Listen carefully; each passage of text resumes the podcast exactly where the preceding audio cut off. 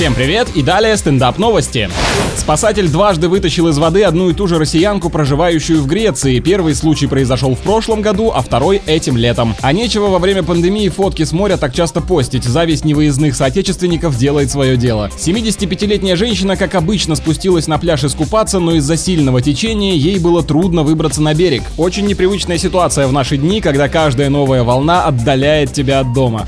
А в США владелец ресторана азиатской кухни посчитал, что его подчиненные так упорно трудились в последнее время, что им необходим отдых и развлечения. Поэтому босс закрыл заведение и за свой счет отправил всех сотрудников в Лас-Вегас. Очень хитро заставить людей проиграть последние штаны, чтобы вернувшись им ничего не оставалось, кроме как снова начать яростно зарабатывать. На этом пока все. С вами был Андрей Фролов. Еще больше новостей на нашем официальном сайте energyfm.ru.